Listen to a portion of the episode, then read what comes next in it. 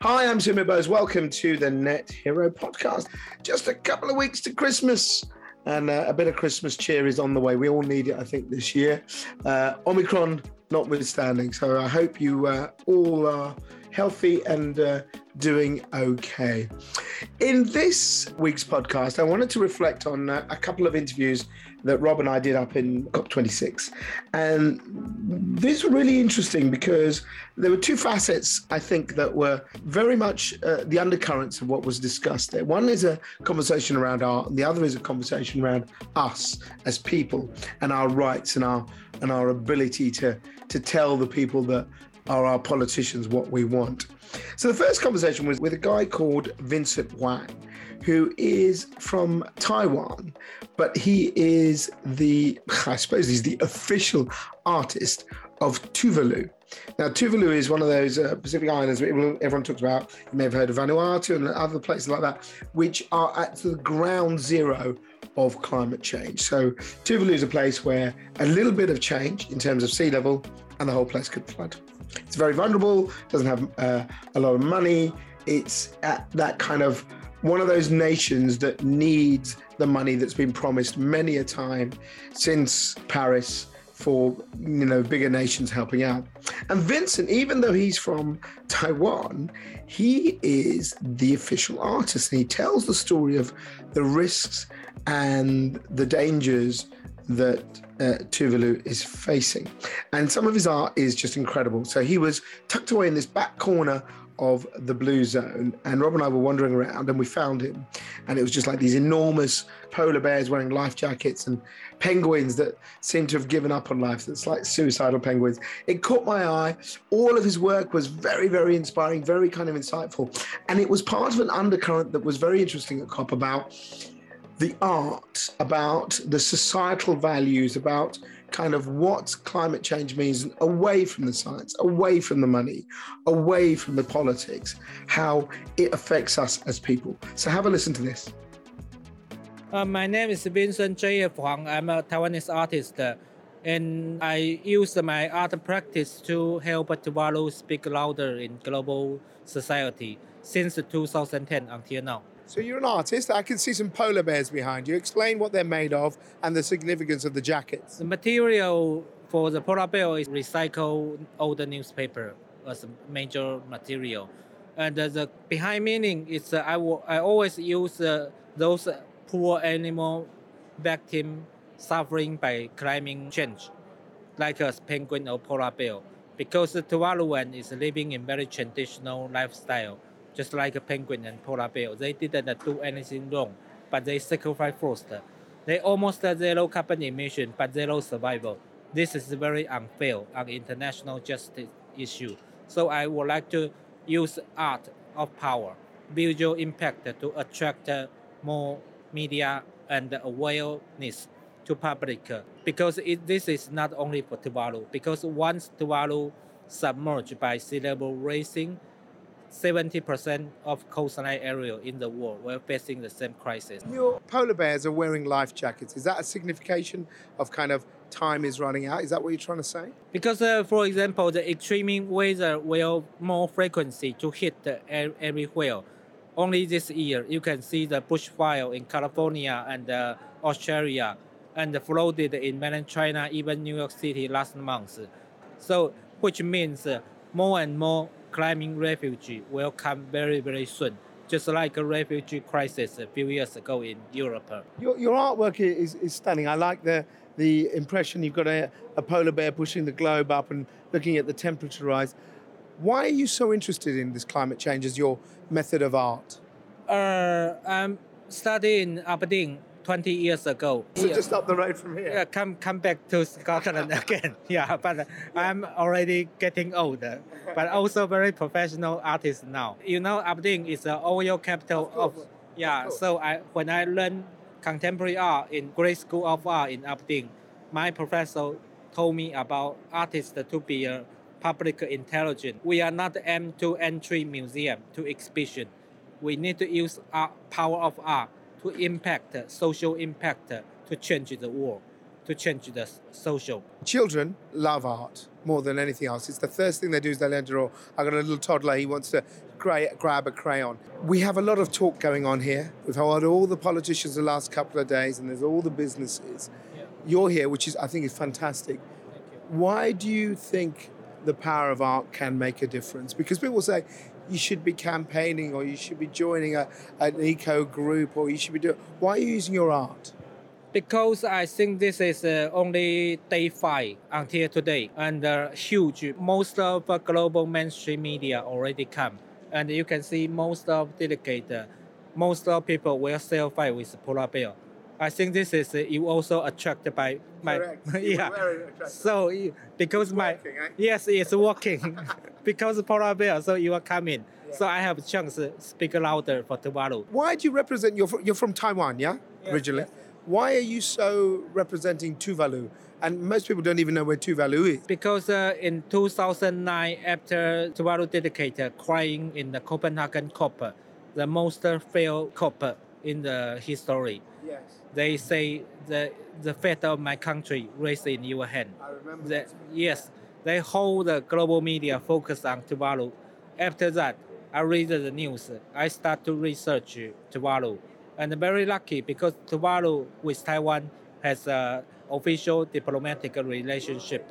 So Taiwan ambassador helped me to meet the Prime Minister of Tuvalu.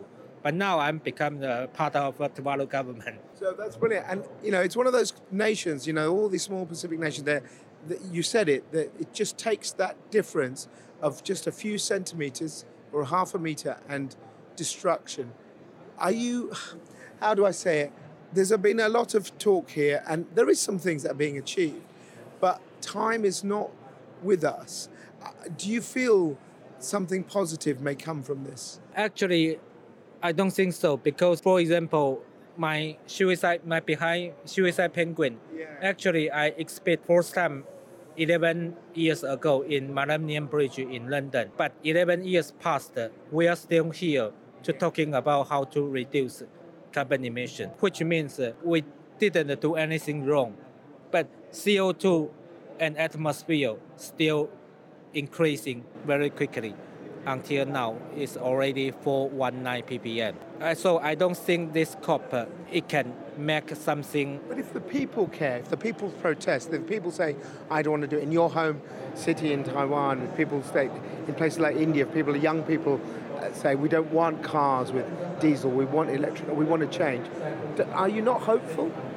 Yes, I believe that most of people hope for the earth, the world will greener. But the key point is uh, the world is not designed by civil. Yeah, it's all Joe Biden, Xi Jinping, Macron. They have to working together to make a deal.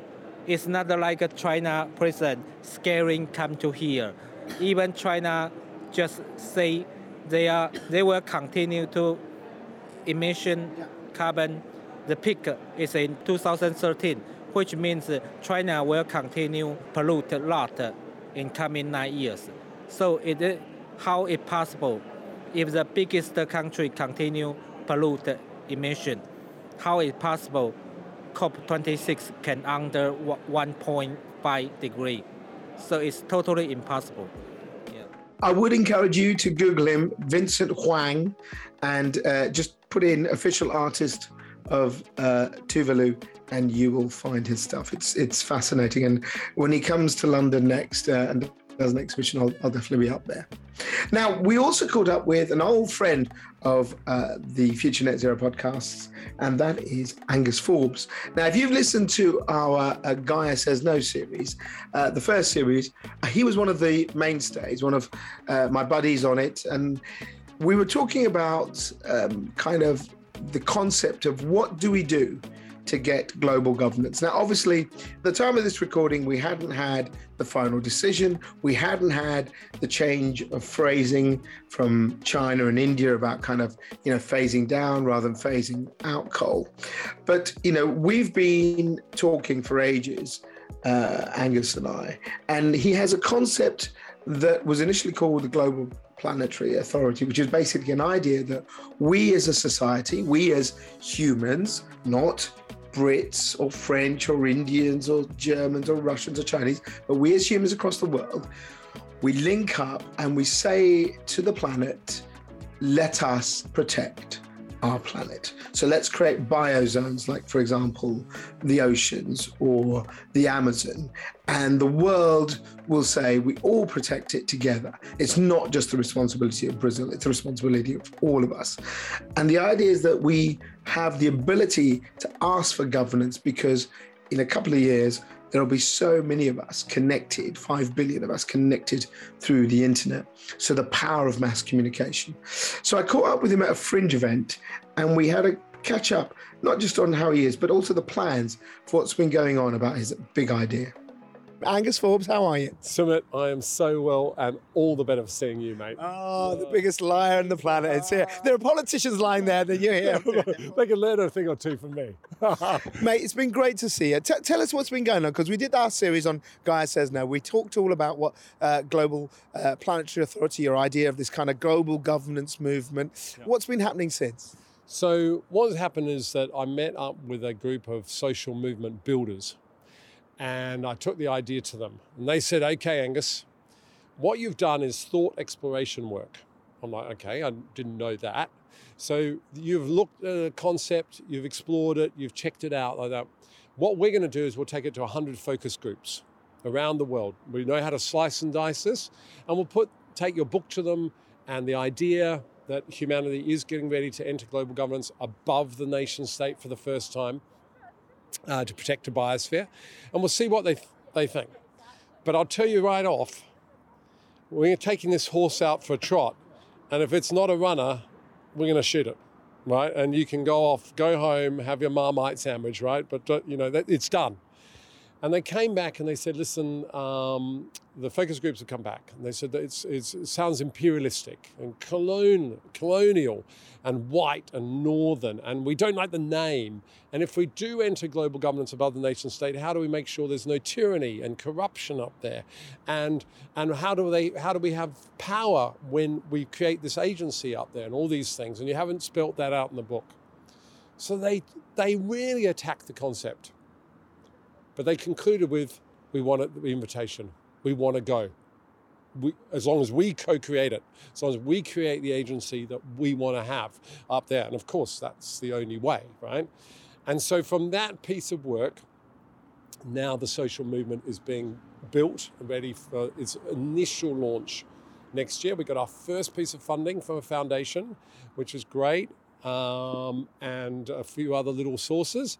And then basically, hopefully, there'll be two years of, of initial work of the movement launching up to a global launch in two years' time. To pe- people who haven't, and how, how dare they not? How dare they? How they know now? But in a nutshell, explain your idea. If you love soccer, you have FIFA. And all they do, these men and women in FIFA, all they do is they think about the soccer pitch. 11 against 11, how many referees, VAR. They're always adjusting to make sure the game of soccer is enjoyed by the three or four billion people that, who enjoy soccer. Now, humanity has reached a point that we run a planet with Mother Nature. That's never going to end.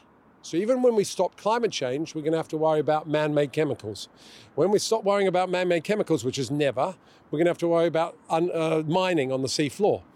once we stop worrying about that, we'll have to worry about intergalactic mining missions coming back from to Earth. The, the game now is that the relationship between humans and the Earth at this power level is never going to go away.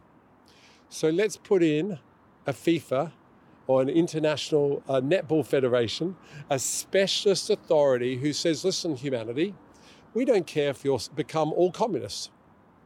We don't care if you live to 200 years old and plant AI in your head.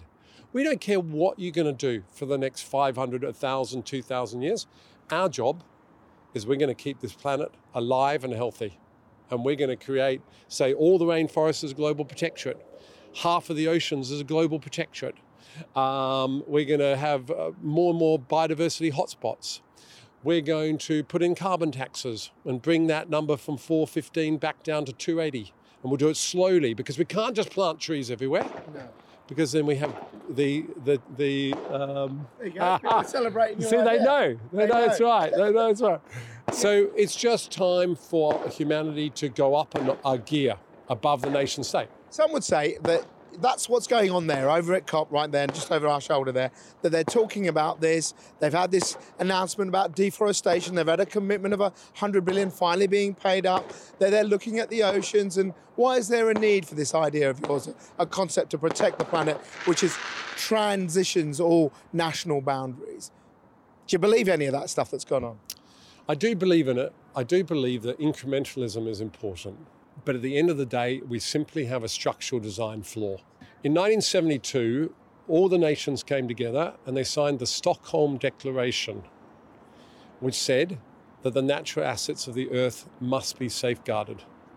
And 50 years ago. 50 years ago next year. Yeah. Every single asset is worse, except for ozone. And even then, we're relying on Mother Nature to repair herself at the ozone level because no one wants to go up where Felix Baumgartner jumped out of his Red Bull canister to throw O3 molecules around. No one wants to go up there, right? We just pray that it's all going to smooth out again. So we have a structural design flaw. And people go on and about, oh, this, this national leader is rubbish and doesn't get it. All the nation leaders over the last 40, 50 years have got it. It's just that they are compromised to do another job. Yeah. They're Yeah. just they're just not designed to do it. It's like, it's like having Barcelona, Manchester United, um, uh, you know, uh, Sydney FC, and say to them, "Hey, work out the rules of soccer." They say, "Well, no, we're football teams. You know, we hate each other, right? We're, we're supposed to compete against each other." So you've got to go and say, "Let's put in a specialist agency that can do this stuff properly." Now, I'll just one other point. 1979 was the first World Conference on global warming and all the nations rocked up again. And their final decree was global warming is a serious problem. And the parts per million that year was 336, up from 280. They said it was a serious problem, 1979. And I'll bet you a euro, a dollar, a pound, that the year that we go net zero will be 2079. It's almost written in the stars. Why? It's going to be 100 years because they're not structured to do it. And the Chinese say, hey, we've got to get, we got to, they've already said, let's go for two degrees 2050 ish. The Indians naturally 2070, naturally, because they want it. Energy is life, energy is necessary, you know what I mean? Mm. But maybe if we'd had a, a supreme agency, they would have seen this early in the 80s and say, guys, we've got to start this now. We're bringing in carbon taxes. Da, da, da. We've got to get wealth transfer from the rich to the poor to, to do this because, you know, that's their only job carbon, oceans. So I, I, I feel after three waves of national self determination, which is what we've had 1850s, post the First World War, post the Second World War, and decolonialization uh, action, we've had three waves of creating countries. We're going to have the first wave of creating a global agency above the nation state. Before we end, let's look at where we are right now. You're one man, right? You're trying to create a movement. It's this whole thing, I think. Today's Youth Day when we're recording this, and I've just been actually knocked out by some young kids we spoke to, some of the, the scouts who are there speaking. So, uh, just over your shoulder, there's loads of people demonstrating right now, and there's this kind of mass movement thing. But the reality is, there's always going to be people who protest. There's always going to be people, and the, the rest of us, as they say, we've got our day jobs. We've got to get on with life. Yeah, I spoke to a taxi driver. Said, "Are you interested in cop?" He said, "No, mate." That's the worst Scottish accent ever. He said, "I don't give a shit about it because I want to go and see my doctor, and I can't see my doctor." How do we transform this? Because we all know we need the planet. We all this is where we live. How do we transform this into kind of not saying that there's a certain group who are really campaigning, and if you're not part of it, but it's something we can all do. What's your idea of how this will happen? Because I think you've got an idea that that the way that technology will unleash will will, will allow this to happen. That, that's, that's the beauty of it, is it's only going to take you and me two minutes when it comes to it, because we will vote this to give our personal sovereignty to create this agency. So it's a straight power play. Let's not beg any. This is not asking China, asking the British Parliament. We're going to walk past because there's five billion of us online, and we have.